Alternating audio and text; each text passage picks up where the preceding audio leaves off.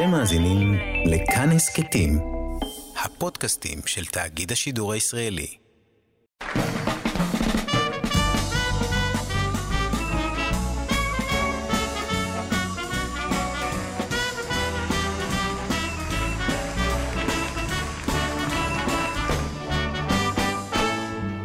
מה קודם, מה חשוב, מה עיקר? תיאטרון עם תפקיד נהדר, או הבית עם בת שעוד לא נרדמה. מה חשוב, מה קודם למה? מה קודם, מה חשוב, מה עיקר? ספר טוב המונח על הקר, או מסך העולה על אורות הבמה. מה חשוב, מה קודם למה? כל אחד כבר שאל את עצמו בוודאי, מה אני, מי אני, איך אני ומתי. כל אחד כבר לקח לו שעה קלה למצוא תשובה לאותה שאלה. כל אחד כבר שאל את עצמו בוודאי, מה אני, מי אני, איך אני ומתי. כל אחד כבר לקח לו שעה קלה למצוא תשובה לאותה שאלה. מה קודם, מה חשוב, מה עיקר? הקהל המוחק כף ושר, או ביקורת רעה שאת זה משלימה. מה חשוב, מה קודם למה? מה קודם, מה חשוב, מה עיקר? לאהוב על במה גבר זר, ובבית הבעל ממתין בחמה. מה חשוב, מה קודם למה? כל אחד כבר שאל את עצמו בוודאי, מה אני, מי אני, איך אני ומתי. והערב איתכם לשעה קלה נמצא תשובה לאותה שאלה. כל אחד כבר שאל את עצמו בוודאי, מה אני, מי אני, איך אני ומתי. והערב איתכם לשעה קלה נמצא תשובה לאותה שאלה.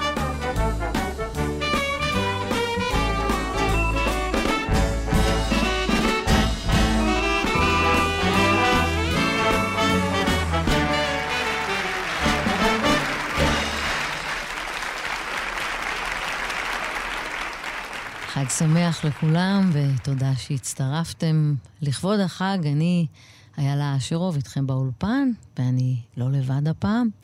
אני מארחת את השחקנית, הזמרת, דליה פרידלנד, שהיא במקרה גם אימא שלי. אז שלום אימא וחג שמח. שלום ביתי היקרה וחג שמח. אנחנו נפגשות היום בזכות ובגלל הקול שלך, קול שליווה כל כך הרבה מבוגרים שבאו לתיאטרון, וגידל דורות של ילדים במשך כל כך הרבה שנים, האזינו לתקליטים הרבים שלך. ולי הייתה ויש את הזכות שהקול המיוחד הזה שלך מלווה אותי כל החיים. ואולי לפני שנתחיל, אנחנו נספר למאזינים, אני אספר למאזינים שגדלתי בבית עם אמא מאוד מאוד מפורסמת, והסתובבתי בין האולפנים, מאחורי הקלעים של התיאטרון, בתחנות רדיו וטלוויזיה. ראיתי אותך על הבמה, מצטלמת, מתראיינת, וכל זה מהצד בעיניים של ילדה שלומדת וגדלה בתוך מציאות שהיא לא תמיד מציאות. אני אשמיע כאן היום כל מיני קטעים שמצאתי מתסקיטי רדיו, אפילו מהצגות, אבל בעיקר כמובן מתקליטי הילדים שלך, שאותם מי שהיום כבר אנשים מבוגרים זוכרים בתור ילדים.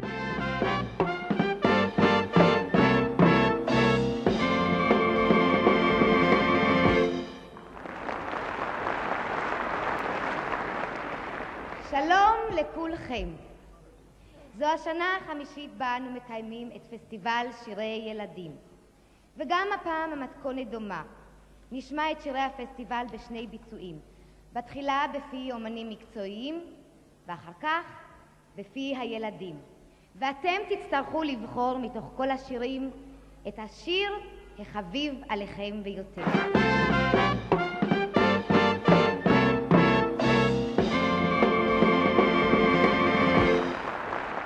שמענו אותך מנחה את פסטיבל הילדים מספר חמש בגלגול הראשון, הרבה לפני הפסטיגל של היום. אני מאוד אהבתי שהשתתפת בפסטיבלים האלה, יצאת קצת מהעולם הרציני של התיאטרון, פתאום הלכתי איתך והסתובבתי איתך והיו סביבנו ילדים, וזה היה כיף.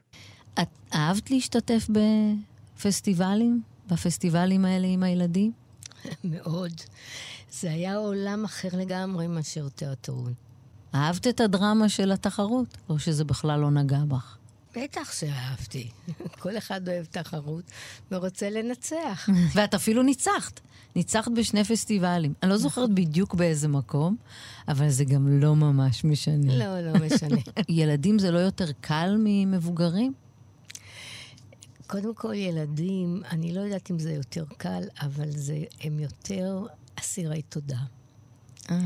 והם ישר קולטים את זה, הם לא עושים מזה כל מיני מחשבות אחרות. הם לא מנתחים את זה, הם, הם שלך, הם קהל שמיד נהיה כן, שלך. כן, פשוט מאוד. קהל הילדים לא משקר. טוב, אז אני יכולה להגיד שאם יש משהו שקרוב ללב שלך, אז uh, זאת האמת. הרבה ילדים גדלו על התקליטים שלך, וכמובן המזוהה ביותר זה אלבום זרעים של מסטיק, תקליט שיצא בשנת אלף תשע מאות שישים ושבע, והפיקה אותו מחלקת הילדים של אז, חברת התקליטים סי בי אס. הסיפור הנהדר, השירים הנהדרים של לאה נאור, ונחום מימן שכתב את הלחנים, מל קלר שתזמר.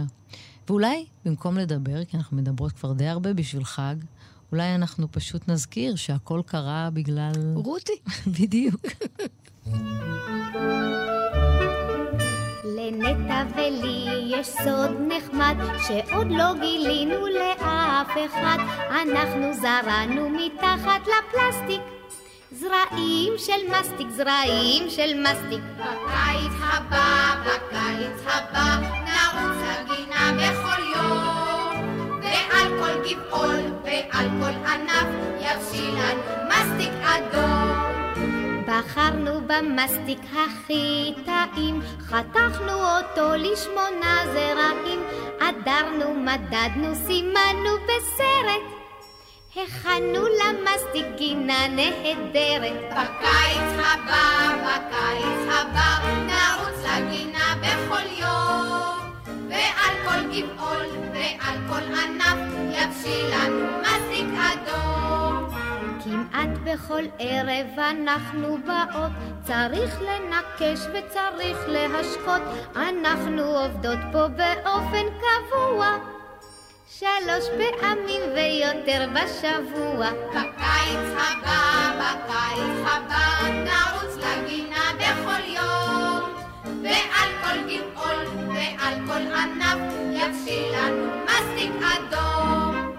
בינתיים המסטיק עוד לא נבט, אך נטה אומרת שלא אכפת, המסטיק ינבוט, ככה נטה אומרת, פשוט כי כבר אין לו ברירה אחרת. בקיץ הבא, בקיץ הבא נרוץ לגינה בכל יום, ועל כל גבעול ועל כל ענף יבשילנו מסטיק אדום. בקיץ הבא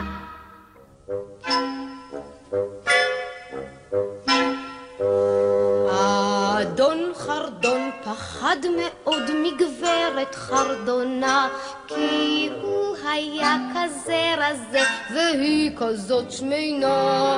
אז הוא ברח, אוי הוא ברח, לפתע נעצר, למר חרדון המפוזר קרה דבר מוזר. הוא שכח, הוא שכח, מאין בא ולאן הלך. הוא שכח, הוא שכח, מאין בא ולאן הלך.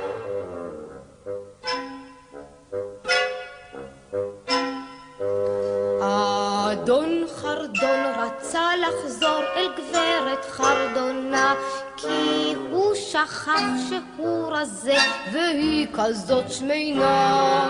מיד פנה לאחוריו לפתע נעצר, אדון חרדון המפוזר שכח איפה הוא גר. הוא שכח, הוא שכח, מאין בא ולאן הלך. הוא שכח, הוא שכח, מאין בא ולאן הלך.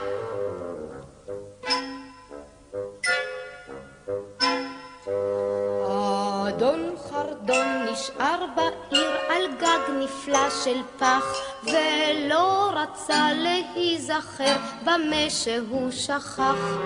מיד חבש את משקפיו, ישב לקרוא עיתון. אדון חרדון המפוזר שכח שהוא חרדון. הוא שכח, הוא שכח, מאין בא ולאן הלך.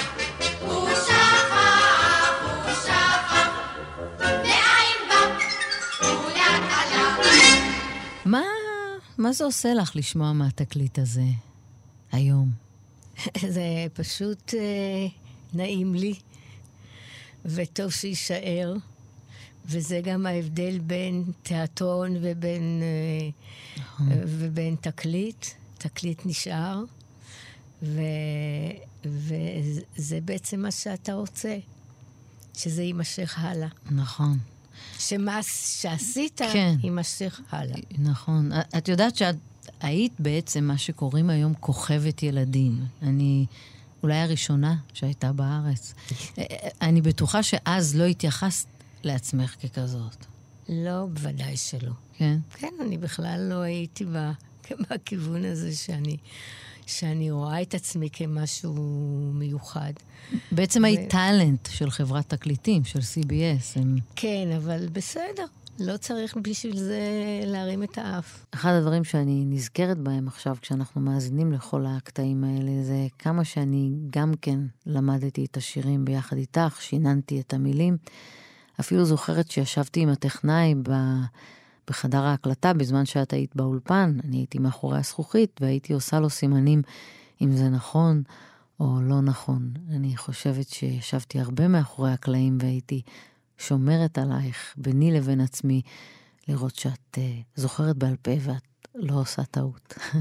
התקליט הראשון בעצם, לפני זרעים של מסטיק, היה תקליט שמולי קיפוד, כן. שמעת קוש, שושנה אימן, וטט קרמי שצייר. כן. והמוזיקה של מל קלר, את יודעת, זה בסך הכל, זה מדהים, כי זה אלבום של לפני כל כך הרבה שנים, וזה בסך הכל איזה אחת עשרה דקות. אני פתאום נדהמתי לגלות שזה לא הרבה זמן, כל הגלים האלה שזה עושה כל כך הרבה שנים. לא היה ילד שלא הכיר את זה. את אהבת את הדמות של שמולי קיפוד? ודאי, באותה תקופה אני הייתי שמולי קיפוד. נכון. כל פעם שהיית שרה את השיר של גדי, כמה עצוב לי, לי הייתה הרגשה ש... שבאמת עצוב לך. נכון, אני זוכרת את זה. הייתי בוכה. זו אולי שאלה בנאלית, אבל באמת היה לך עצוב? תלוי איזה, תלוי איזה שחקנית אני. אז נדמה היה שעצוב. אבל בכל אופן, הרבה ילדים מספרים, מבוגרים, שגם היו לבד בבית, וזה כאילו הייתי איתם בעצם. כן, כן, זה היה באמת הקומפלימנט הכי גדול שיכולתי לקבל. אני זוכרת שסיפרת לי סיפור שיצאת לטייל, ו... הורים עם ילד פתאום ניגשו אלייך בהתרגשות ואמרו לילד, תראה, תראה, הנה דליה פרידלנד, ואת ראית שהם מתרגשים הרבה יותר מהילד. נכון, זה היה עכשיו לא מזמן. אז אם מדברים על שמולי קיפוד, אי אפשר שלא לשמוע אותו. כמה עצוב לי שר שמולי קיפוד או גדי? גדי. כמה עצוב לי שר גדי, כן.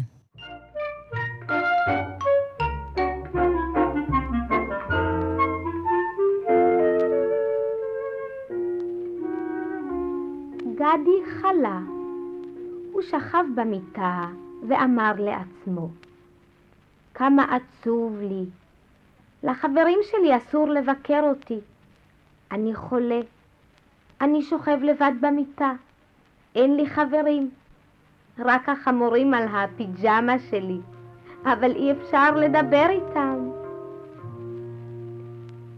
כמה עצוב.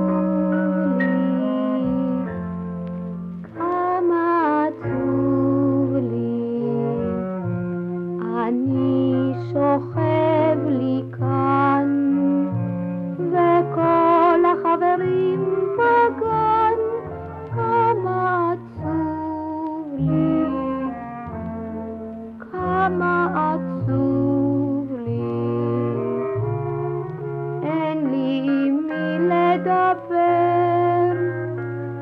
הלוואי והיה לי חבר, חבר, כמה עצוב לי,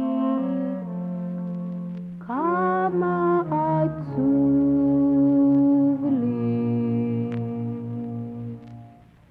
פתאום שמע רשרוש בחלון. טוב, וכמו שאת רואה, אז כבר נהיה לי עצוב. מיהרתי להפסיק את זה. בעצם, חוץ מהתקליטים, היו לך גם את הדקלומים המפורסמים בהופעות. בעצם התחלת מזה שדקלמת לילדים. פשוט התחלת לדקלם. זאת אומרת? זאת אומרת, זה היה משהו מקובל שהאנשים היו עומדים ומתחילים לדקלם דברים? לא, אבל אני גם לא נעמדתי והתחלתי לדקלם. אם הזמינו אותי להופיע, זה מה שאני עשיתי. את יודעת שמה שדקלום אומר, שזה חזרה מילולית על טקסט שנלמד בעל פה, ולמעשה היום אין דבר כזה, כי אין דבר שהוא בלי משהו ויזואלי. זאת אומרת, את עשית משהו בלי משהו ויזואלי. את רק עמדת, ובעצם את היית משהו הויזואלי. כן. כן, לכן היית צריכה בעצם להיות נורא משכנעת בדקלום. אחד הדקלומים המזוהים איתך ביותר, שאם מקשיבים לנו אנשים שמכירים את מה שעשית, בטח מחכים לדקלום הזה, וזה ג'ינג'י של מרים ילן. ילן שטקליס. נכון. את, טוב, אולי אני אשאל אותך, למה כל כך אהבת את הדקלום הזה? זו שאלה מתבקשת. היא מתבקשת, אבל מי שמכיר אותי היה מנחש. אגב, לא עכשיו, כי עכשיו אני, יש לי כבר שיער שיבה, אבל אני הייתי ג'ינג'ית. ואז זה התקשר איתי לגמרי. זאת אומרת, שאת פגשת את הדקלום הזה, זה תפס אותך מיד. ברור. כן. את יכולה... זה גם ברור שזה היה לפני הרבה שנים. כן, שהיית ג'ינג'ית. כן. את יכולה לקרוא לנו, לדקלם לנו. הרדיו זה מקום אידיאלי, רק ברשותך, כשאת תדקלמי, מתחת לזה תהיה קצת מוזיקה, בשביל שנת אלפיים עשרים ושלוש. אני אפילו אשמח. בבקשה, ג'ינג'י. אמא אומרת תמיד, מחמדי, לילדי ראש זהב, ראש זהב לילדי. וברחוב הם קוראים לי ג'ינג'י, בכיתה הם קוראים לי ג'ינג'י. ואפילו בלילה, בתוך תוך קרי, וער שערי, צ'ינשי, צ'ינשי, צ'ינשי. רבים הצבעים ממך, אדוני. תחלת פרסת על פני השמיים, לאמא שלי חומות העיניים, ירוק ללב, ולוורד ורוד, וסגול, ועוד יש, ועוד. רבים הצבעים ממך, אדוני. ולמה בראת לך, אדוני, ילדים צהובים, אדוני, צהובים. בכיתי הלילה לפני השינה, ואמא ניגשה ודמעות בעינה. מחמדי לחשה, מחמדי, ג'ינג'י שלי. וואו, ואני ידע שזה היה בעל פה. איך את זוכרת את זה בעל פה? זה נשאר לי. אני לא יכולה להגיד שכל מה שעשיתי נשאר לי בעל פה, אבל עם ג'ינג'י אני המשכתי כל החיים שלי. תעשי משהו, ג'ינג'י. נו, תגידי משהו, ג'ינג'י. זאת אומרת, זה תמיד היה איתי, לא איבדתי את זה. זה, זה לא הלך לי לאיבוד, אני מתכוונת. כן, כן. בעצם אני חושבת שאת הקטע הזה, את ג'ינג'י, דקלמתי יותר מכל דבר אחר בחיי. אז הנה, וזה שיר ששרת הרבה על במות, אני ידע, שיר מתוך התקליט סוכריה על מקל, לא שיר ישראלי במקור, אבל שיר שנהיה ישראלי. אז סוכריה על מקל, וזה של תלמה אליגון, שתרגמה.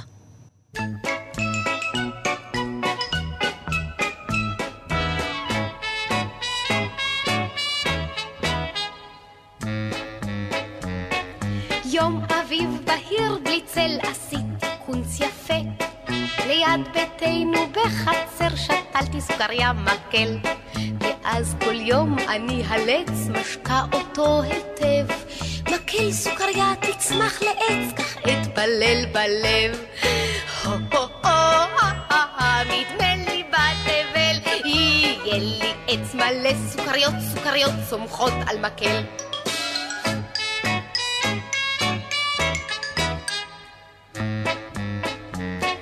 ומה אתם חושבים ומה קרה בליל חמסין? אמי הלכה לסינימה וחם לי בלי סדין. יוצאת אני לא אתעצל ובחצר נו מה? רואה אני שהמקל הצמיח סוכריה. הו הו הו, שמח לי נורא, סתם מקל שבגני הצמיח סוכריה.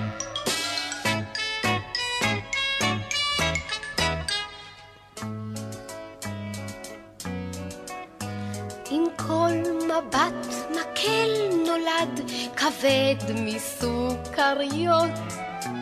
גם מסטיק וגם שוקולד, שקדים ושקיות. יושבת אני בין ענפיו, הידד מה פה יפה. ורק אמרתי כך עליו הקפיץ לי שוקולד לפה. הו הו הו, שמח לי נורא, סתם מקל שבגני הצמיח מסעדה.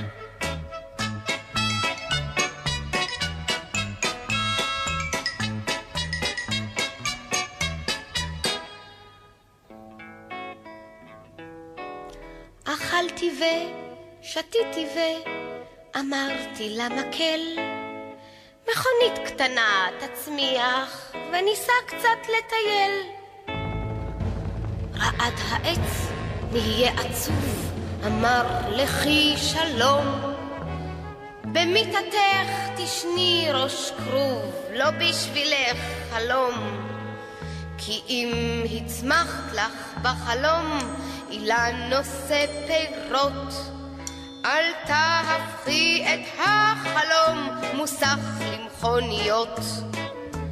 הו הו הו, עצוב עצוב אמר, היה לי עץ מלא סוכריות, עכשיו הכל נגמר.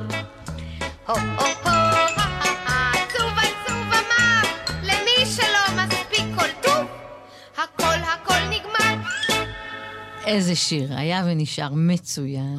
תוכנית מיוחדת לחג, איתכם באולפן אילה אשרוב, ואיתי באולפן אורחת מיוחדת, אמא שלי, דליה פרידלנד.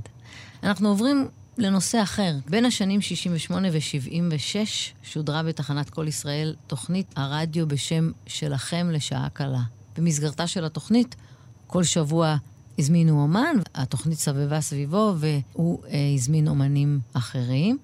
בשנת אלף תשע מאות שבעים הייתה לך תוכנית כזאת, ערכת כל מיני אומנים, והחיים האישיים נכנסו כאן לתוך כמה מהקטעים. שיר אחד מתוך התוכנית הזאת שממש מספר את הסיפור האישי שלך, החיים על הבמה ועל הורייך, אמא שלך, השחקנית חנה להנדלר, ואבא שלך, השחקן והבימאי צבי פרידלנד, היו מדור המייסדים של תיאטרון הבימה, אז תיאטרון היה הבית שלך, ואחר כך גם היה הבית שלי. תיאטרון היה בעצם המציאות שלנו. והשיר הבא שנשמע הוא השיר המיוחד בנות הבימה, שדן אלמגור כתב לך, ולעוד מי שהייתה אה, היסטוריה דומה לשלך, אמא על הבמה, אמא שלך הייתה חנה להנדלר, ושלה חנה רובינה, ושתיכן שרות כאן על ילדותכן על הבמה בצל האמא המפורסמת, ואולי זאת הזדמנות לספר שכשאני התגייסתי לצבא, להקה צבאית, להקת הנחל, אז דן אלמגור הוסיף בית, הבית הזה לך ולי, ששרנו אותו ביחד ביובל שהיה אז חגיגו להבימה, ואנחנו הוספנו את כשאמא וסבתא, ובמקרה שלי יוסיף דן אלמגור גם את אבא השחקן משה אשרוב וסבא אבימאי והמורה צבי פרידלנד על הבמה. אז הנה את ואילנה, אילנה רובינה, בבקשה. אילנה, אני באמת מאוד מאוד שמחה שנפגשנו הערב, ושאת פה, ושהאימהות שלנו פה, ומכאן ישר לפזמון המשותף שלנו בנות הבימה של דן אלמגור ומשה וילנסקי, בעיבודו של מרטין מוסקוביץ'.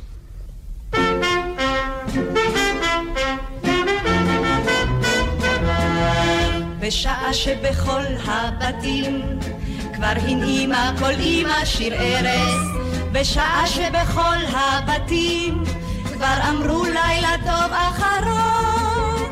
אימא הייתה אז יוצאת כדרכה כל ערב לשחק בתיאטרון, בשעה שבכל הבתים כבר שכבו הילדים בפיג'מה, והאם עייפה מעמל בפינת הספה נרדמה. אמא הייתה אז איפור על פניה שמה ויוצאת אל הבמה, ואנחנו ידענו שככה זה, שהדודה אותנו הרדימה.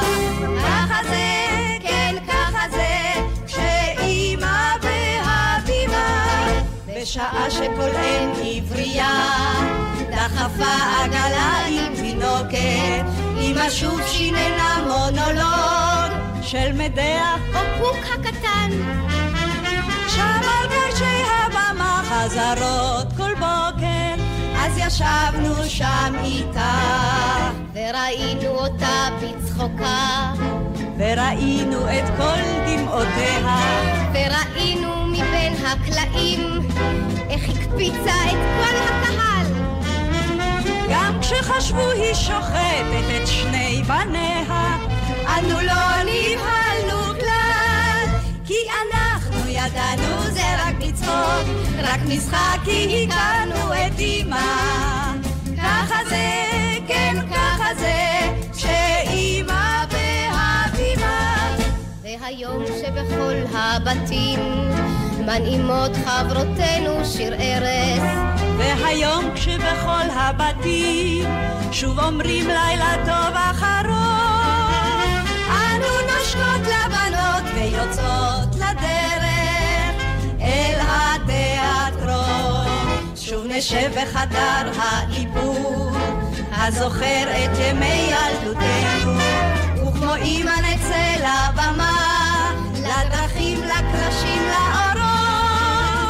אילו יכלו רק בנותינו לשיר עלינו, כך היו ודאי שרות. כן, גם אנו נופיע על הבמה, אם נרצה לא נשאר עוד את אמא. ככה זה, כן ככה זה, שסבתא ואמא בהבימה.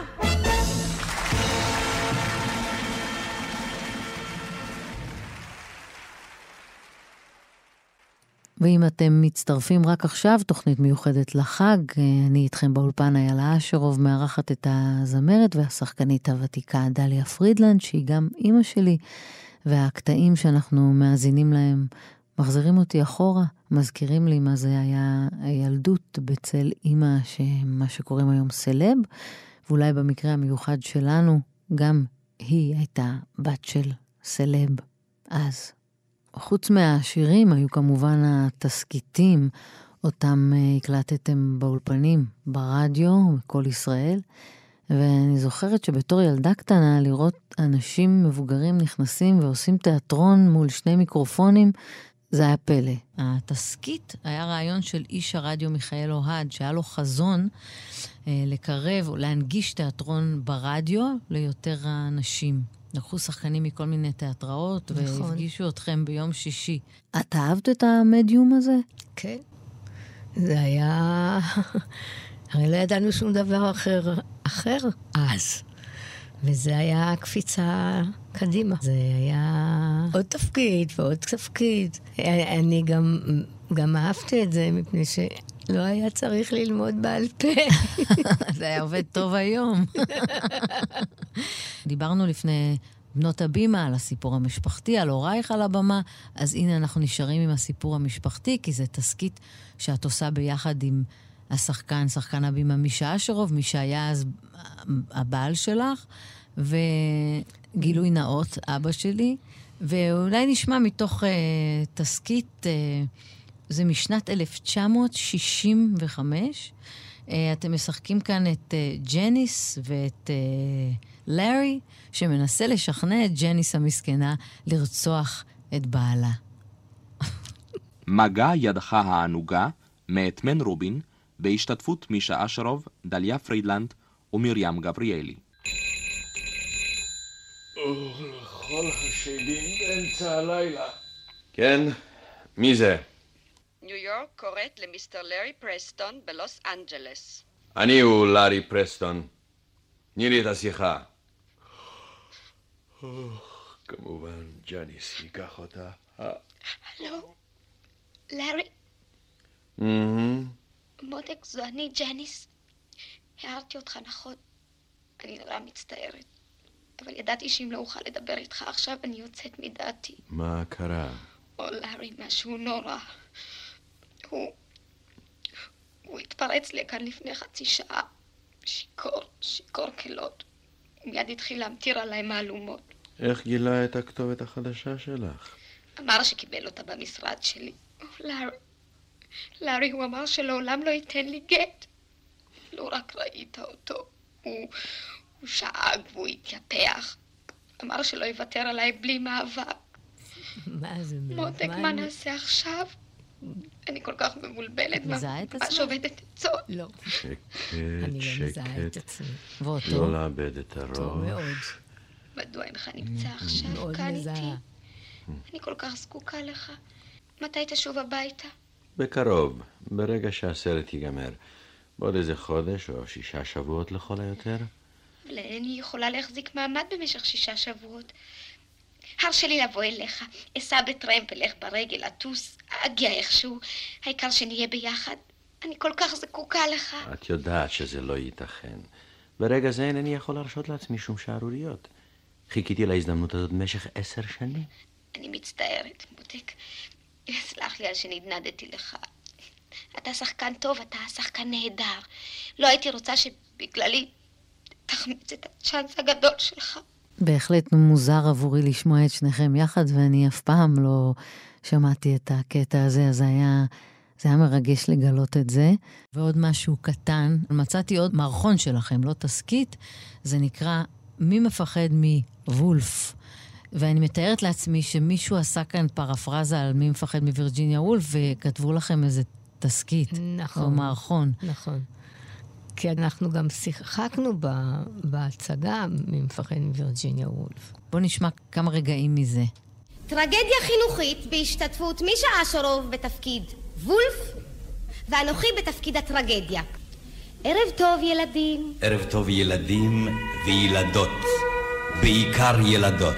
הלילה נספר לכם סיפור. אגדה. אגדה מפחידה. זוועה. לא סתם על ומפירים. נמאס.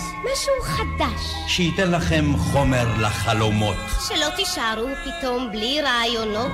באמצע סיוטי הלילה המתוקים שלכם. ילדים מסכנים. הערב נספר לכם על... כיפה אדומה. והזאב. בוקר אביבי אחד, כשהשמש זרחה, השיטה פרחה, וההורמונים זרמו. לא יכלה כיפה אדומה לשבת יותר בביתה, ומסרה לאימה את האינפורמציה. אימא, אני יוצאת! כפי שהבנתם מעוצמת האינפורמציה, כיפה אדומה גדלה מאוד מאוד מאז הסיפור המקורי. עברה למזרח התיכון מטעמים ציוניים. והתפתחה לנערת חמד. היא זרקה את הכיפה האדומה האינפנטילית וחובשת פאה אדומה מקסימה. ורק שוב להזכיר לכם, היא פנתה לאימה ברכות ואמרה בעדנה, אימא, אני יוצאת! נבהלה אימא והתחננה, כיפלה, באמצע היום ברחובות הראשיים, גלידה פה, מסטיק שם, יסחבו אותך לים ויטרפו אותך, אוי. אבל כיפלה חיכה וענתה, את לא תגידי לי מה לעשות את. חושבת שהולידה אותי אז היא כבר אלוהים, את בסך הכל האמא, סתם חתיכת אמא, אפילו לא שכנה. אני לא תלויה בך, אני עצמאית, תני לי כסף לבזבוז. שמחה אמא של כיפלה כי ילדתה איננה אילמת ואו מגמגמת. וכי ראותיה במצב תקין, וכי הגיעה לעצמאות פיננסית. נתנה לה מענק ענק. זה פתאום קומדיה. זה היה ממש מערכון. זה לא משהו שעשיתם הרבה. להיות קומיקאים. והייתם דווקא די טובים. כן, אבל אז הרבה יותר נחשב דרמה. דרמה נחשבה יותר מקומדיה. כאילו זה היה צחוק, אבל בעצם זה לא נחשב. נחשב, אבל פחות, זאת אומרת. כן. אם אנחנו כבר הזכרנו במה ומשפחה, אז עוד קטע קטן מתוך מחזה ששיחקת עם אמא שלך על הבמה, מחזה צרפתי של המחזאי ז'אק אודי ברטי, הצגה עלתה בשנת אלף תשע מאות שישים ושש, היא נקראה פגישה על הגבול. את מקריאה שיר מתוך המחזה הזה. זה נקרא הלב. הלב. ליבי. קלניות, מרגניות, חבצלות, פרחים. זרי פרחים. בסלסלה באדמה, כמו באדמה. ובפרחים, באדמה, מנהרות. מנהרה לכל גבר, מנהרה לכל אישה. ומנהרות הגברים עוברות דרך מנהרות הנשים. כל מנהרה מצטלבת במנהרה אחרת רק פעם אחת. הגבר והאישה נפגשים רק פעם אחת.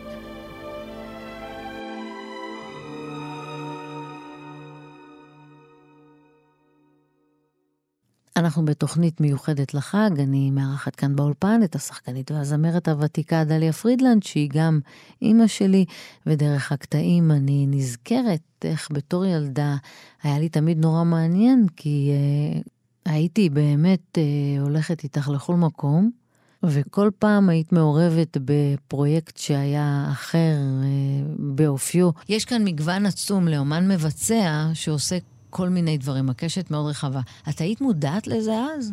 מאוד.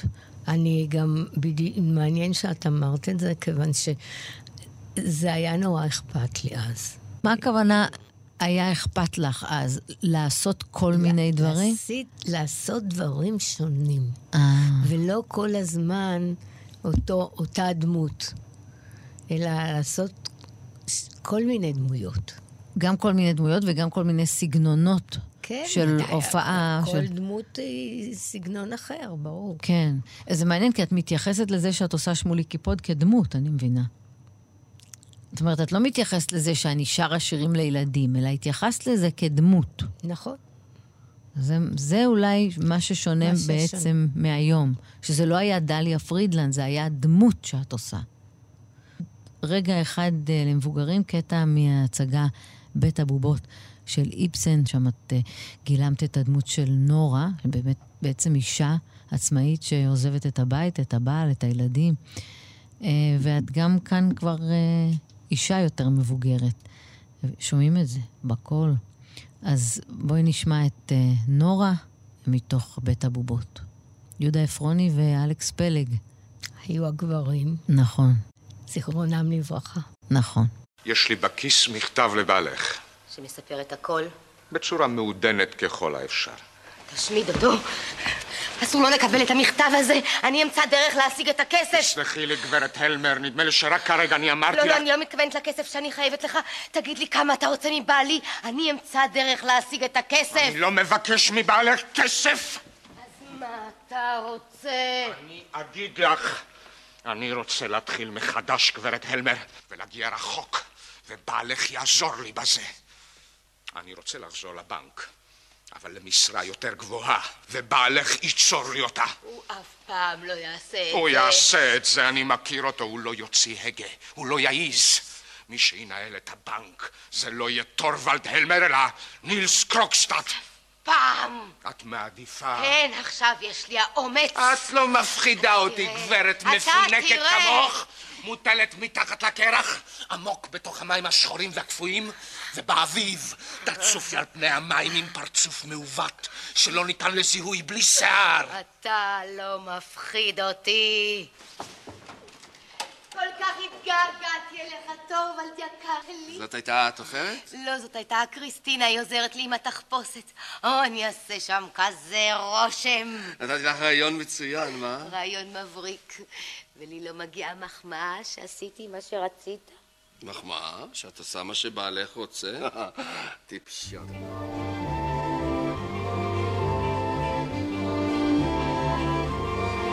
משהו פתאום עובר בי, כמו אביב שבא שוב פעם. משהו שהתעורר בי מלבלב. שוב פתאום אני זוכרת את הפחד והטעם של אותה צביתה מוכרת שבלב. הנה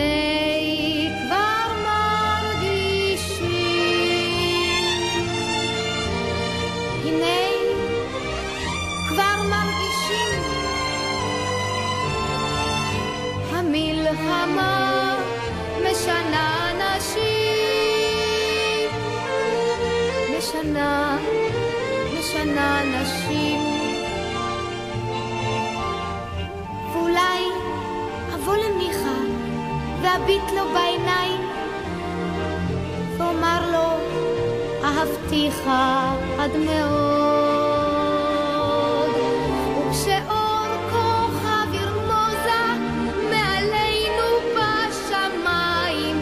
יספר לי על שפינוזה ועל עוד. הנה כבר מרגישים, הנה כבר מרגישים, המלחמה משנה נשים, משנה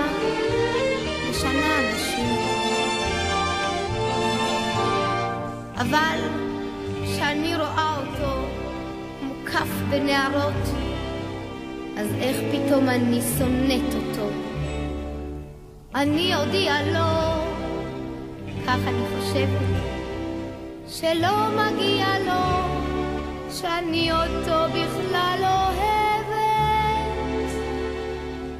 אבל כשאני פתאום זוכרת איך אני בו התעללתי עם תפקיד קטן בסרט מסוג בית, מה אומר ומה אביע מול העונש שקיבלתי? אצטרך את המגיע לי לשאת. הנה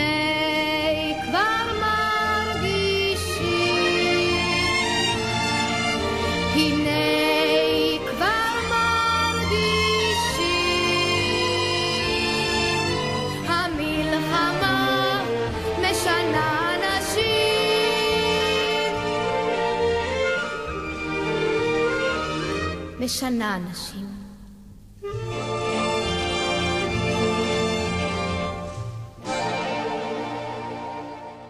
ואיתי באולפן אורחת מיוחדת, אמא שלי, השחקנית דליה פרידלנד.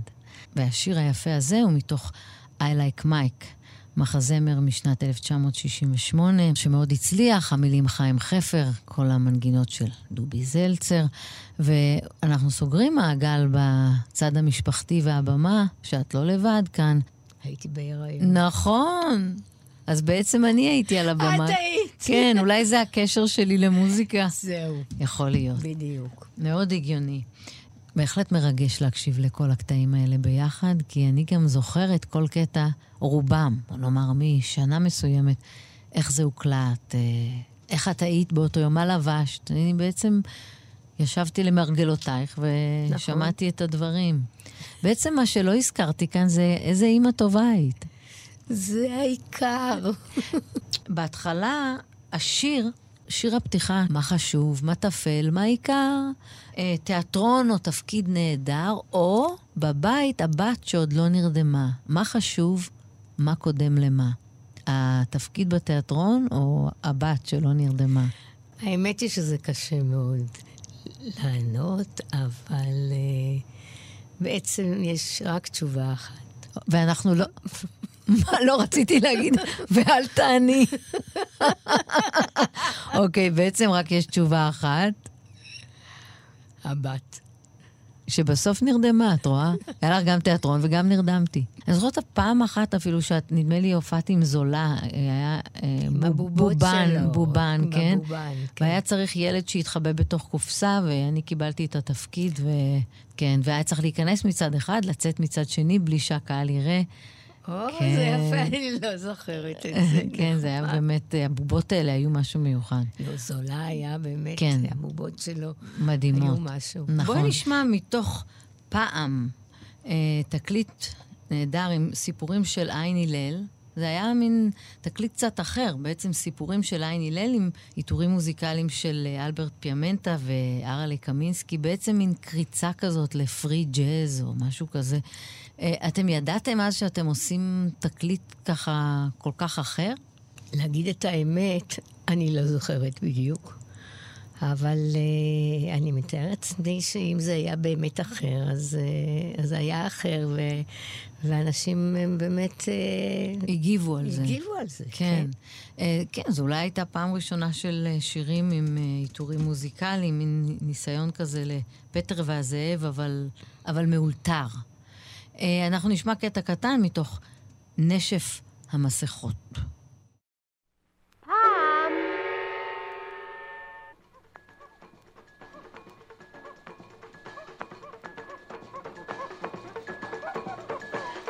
כשהתקרב חג הפורים של החיות, הם החליטו לעשות חגיגת פורים. אבל לא סתם חגיגה, אלא נשף. ולא סתם נשף, אלא נשף מסכות. כולם יתחפשו, ומי שיתחפש הכי יפה, יקבל פרס. כשהגיע סוף סוף פורים של החיות, נאספו כולן בין שני עצים, אורן ואלון, וערכו שם את הנשף. הם התחפשו כל כך יפה, שאף אחד מהם לא הכיר את השני. באמת היה קשה מאוד להכיר אותם. השפן התחפש לברבור סגול.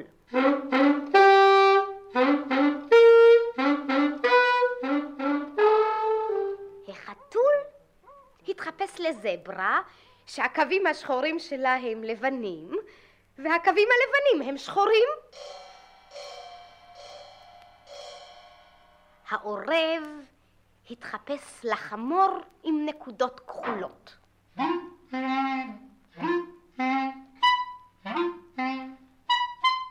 הקיפוד התחפש לסוס ירוק. הברבור התחפש לקיפוד שכולו תכלת.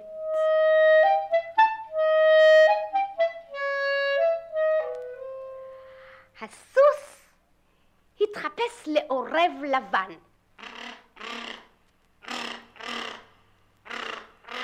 הזברה התחפשה לשפן עם משבצות צהובות. החמור התחפש לחתול אדום. והנה עוד שיתוף פעולה ועוד אלבום ילדים שנקרא דליה ואלי ביער הקסום של מירה מאיר, שכתבה את זה עם בחור צעיר בשם אלי גורנשטיין, שהופעתם המון, ונשמע אולי שיר אחד מתוך זה שנקרא המסע הגדול. אנחנו יוצאים למסע הגדול, למסע הגדול, למסע הגדול. בדרך אנחנו נכבוש את הכל, נכבוש את הכל. אנחנו יוצאים למסע הגדול, למסע הגדול, למסע הגדול. בדרך אנחנו נכבוש את הכל, נכבוש את הכל. אריה מימין ונמר משמאל, זאת לא בעיה, נכבוש את הכל. נתגבר על מכשולים, נצליח, אולי אפילו משהו נרוויח. לנו תמיד קורץ הנעלם, לנו תמיד יפה בעולם. אנחנו רוצים לדעת ולראות, לחפש, לנסות ואפילו לשגור. אנחנו יוצאים לגלות, נסתרות, לגלות, נסתרות, לגלות, נסתרות. נחמרות נגלה, אוצרות נגלה, אוצרות. לגלות נסתרות, תוך מערות נגלה, אוצרות נגלה, אוצרות. הנה המטמון, והנה הוראות, במפתח סודי נגלה אוצרות. לא נפחד מחיות הטרף, ולא נחזור הביתה עד הערב. לנו תמיד קורץ הלב.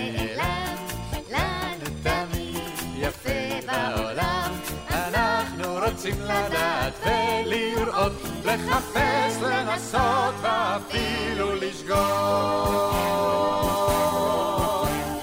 אנחנו נמצא ואנחנו נגבר, ואנחנו נגבר ואנחנו נגבר, ועוד נספר על כל מה שעבר, כל מה שעבר. אנחנו נמצא ואנחנו נגבר, ואנחנו נגבר ואנחנו נגבר, ועוד נספר על כל מה שעבר, כל מה שעבר.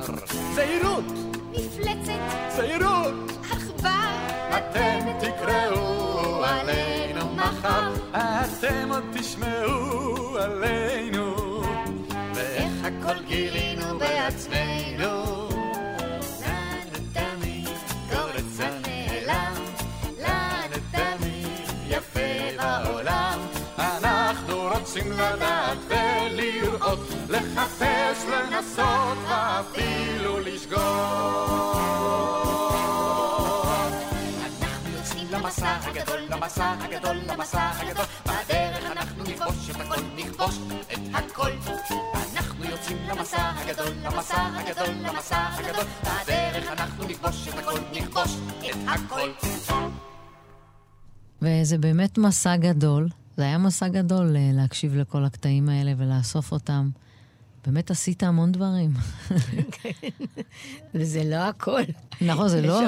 כלום, זה טיפה בים, אבל זה היה מסע להכיר את כל הדברים שבעצם הכרתי אותם, אבל הכרתי אותם אחרת לגמרי. בוודאי. ואנחנו... אתה הייתי ילדה. נכון. הגענו, אנחנו מגיעות לסופה של השעה הזאת, בחג הזה. את אמורה לשאול אותי עכשיו, יש איזה שיר אחד שאת מאוד אוהבת? יש איזה שיר שאת אוהבת במיוחד?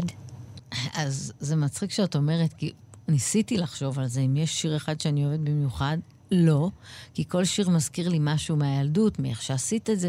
דווקא יש דבר אחד שאני אוהבת, וזה הדקלום, הדקלום על האימהות של מרשק. את יכולה לעשות את הדקלום על האימהות? אני יכולה.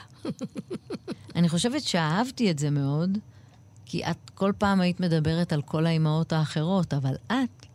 היית אמא שלי. הילדים ישבו בשקט, לפנות ערב בחצר. זה ממול וזה מנגד, השלישי על הגדר. איתמר פיזם פזמון, חתול קפץ מן הגגון. ושלומית עמדה סתם ככה, לא ממול ולא ביחד. זה היה בין השמשות, לא היה מה לעשות. הראשון פתח אהוד והמרווחה שיעוד. לא פחות ולא יותר, ואצלי בכיס מסמר. אוף, אוף, אוף, מצא על מה להתווכח. ואצלנו מתארח בן דודי מעין חרוד, ואצלכם? ואצלנו רק אתמול. החתולה שלנו דיטה, בדיוק המליטה שלושה כלבלבלבים. לא, שלושה חתלתולים, לא? כן, הם כולם גדולים כבר ככה, ככה, אבל לשתות מן הצלחת הם בכל זאת לא רוצים. זה היה בין השמשות. זה היה בין השמשות, לא היה מה לעשות. אחר כך עלה ירח, וחדלו להתווכח.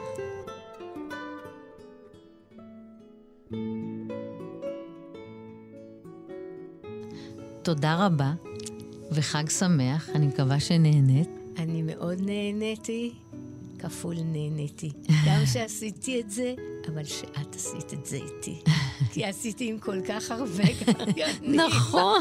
אחרים, ופעם ראשונה עם הבת שלי. נכון. ואני פעם ראשונה עם אמא שלי. לא נכון. היינו ביחד על הבמה, שרנו את בנות הבימה. נכון, אבל זה היה שיר. זה היה משהו אחר, וזה גם היה בין השמשות, ולא היה מה לעשות. ולא היה מה לעשות. בכל אופן, אני מודה לך שהיית איתנו, דליה פרידלנד. תודה, אמא, שהיית איתנו. הקול הזה המיוחד שלך שהזכרנו בהתחלה, בעצם... כל כך הרבה דורות זוכרים את זה עד עכשיו. ובין השאר הזכרת לכל כך הרבה אנשים את הילדות שלהם, ובעיקר תודה שליווית את הילדות שלי. מלווה אותי עד היום לעוד הרבה שנים טובות. ושהחזרת אותנו אחורה בזמן, ו... ועם תקוות להלאה. נכון, והתקוות לעתיד. בעצם התחלנו עם, איתך עם הפסטיבל, פסטיבל הילדים מספר חמש, משנת אלף תשע מאות שבעים וארבע, אז הנה אנחנו מסיימים עם השיר הזה, שאז זכה בפרס.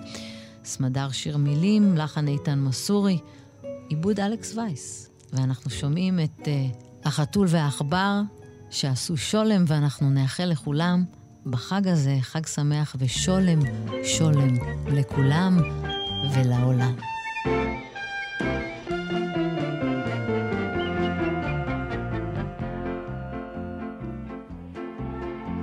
של ריב ושל מדון, החתול והאחבר סיכמו את החשבון, די נמאס להם לכעוס, הם רבו כבר המון, עכשיו סוף סוף הגיע הזמן לחיות קצת בשלום. החתול והאחבר עשו שולם, שולם לעולם.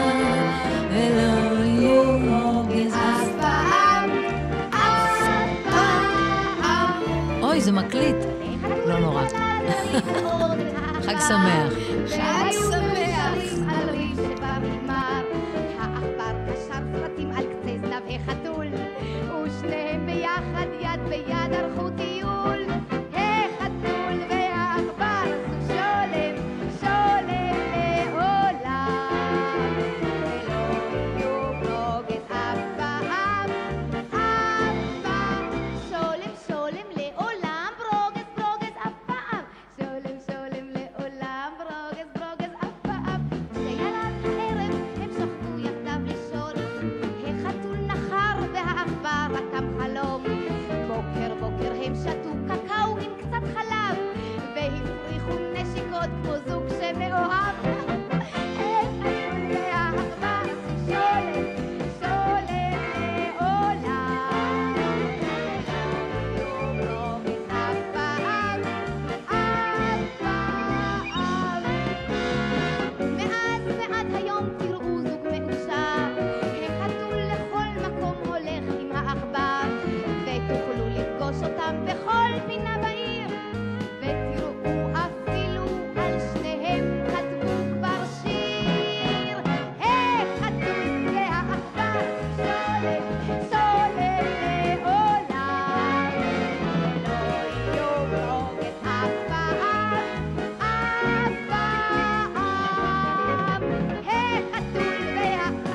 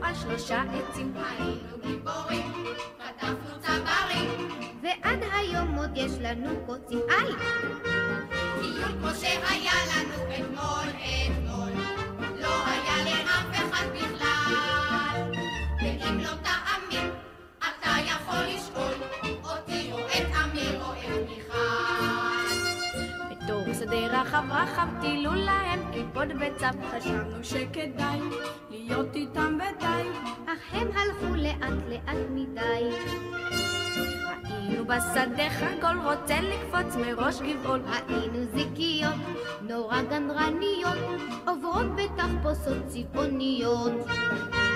קיון כמו שהיה לנו אתמול אתמול לא היה לאף אחד בכלל, ואם לא תאמין אתה יכול לשאול אותי או את אמיר או את מיכל. פתאום קרה דבר נפלא, נתקלנו בשלולית גדולה, כבשלנו שרוולים, חלצנו סנדלים, השקנו אוניות מגבעולים. בסוף היה כבר מאוחר, וככה הטיול נגמר, כבר לא הייתה ברירה, חזרנו חזרה, סיפרנו לכולם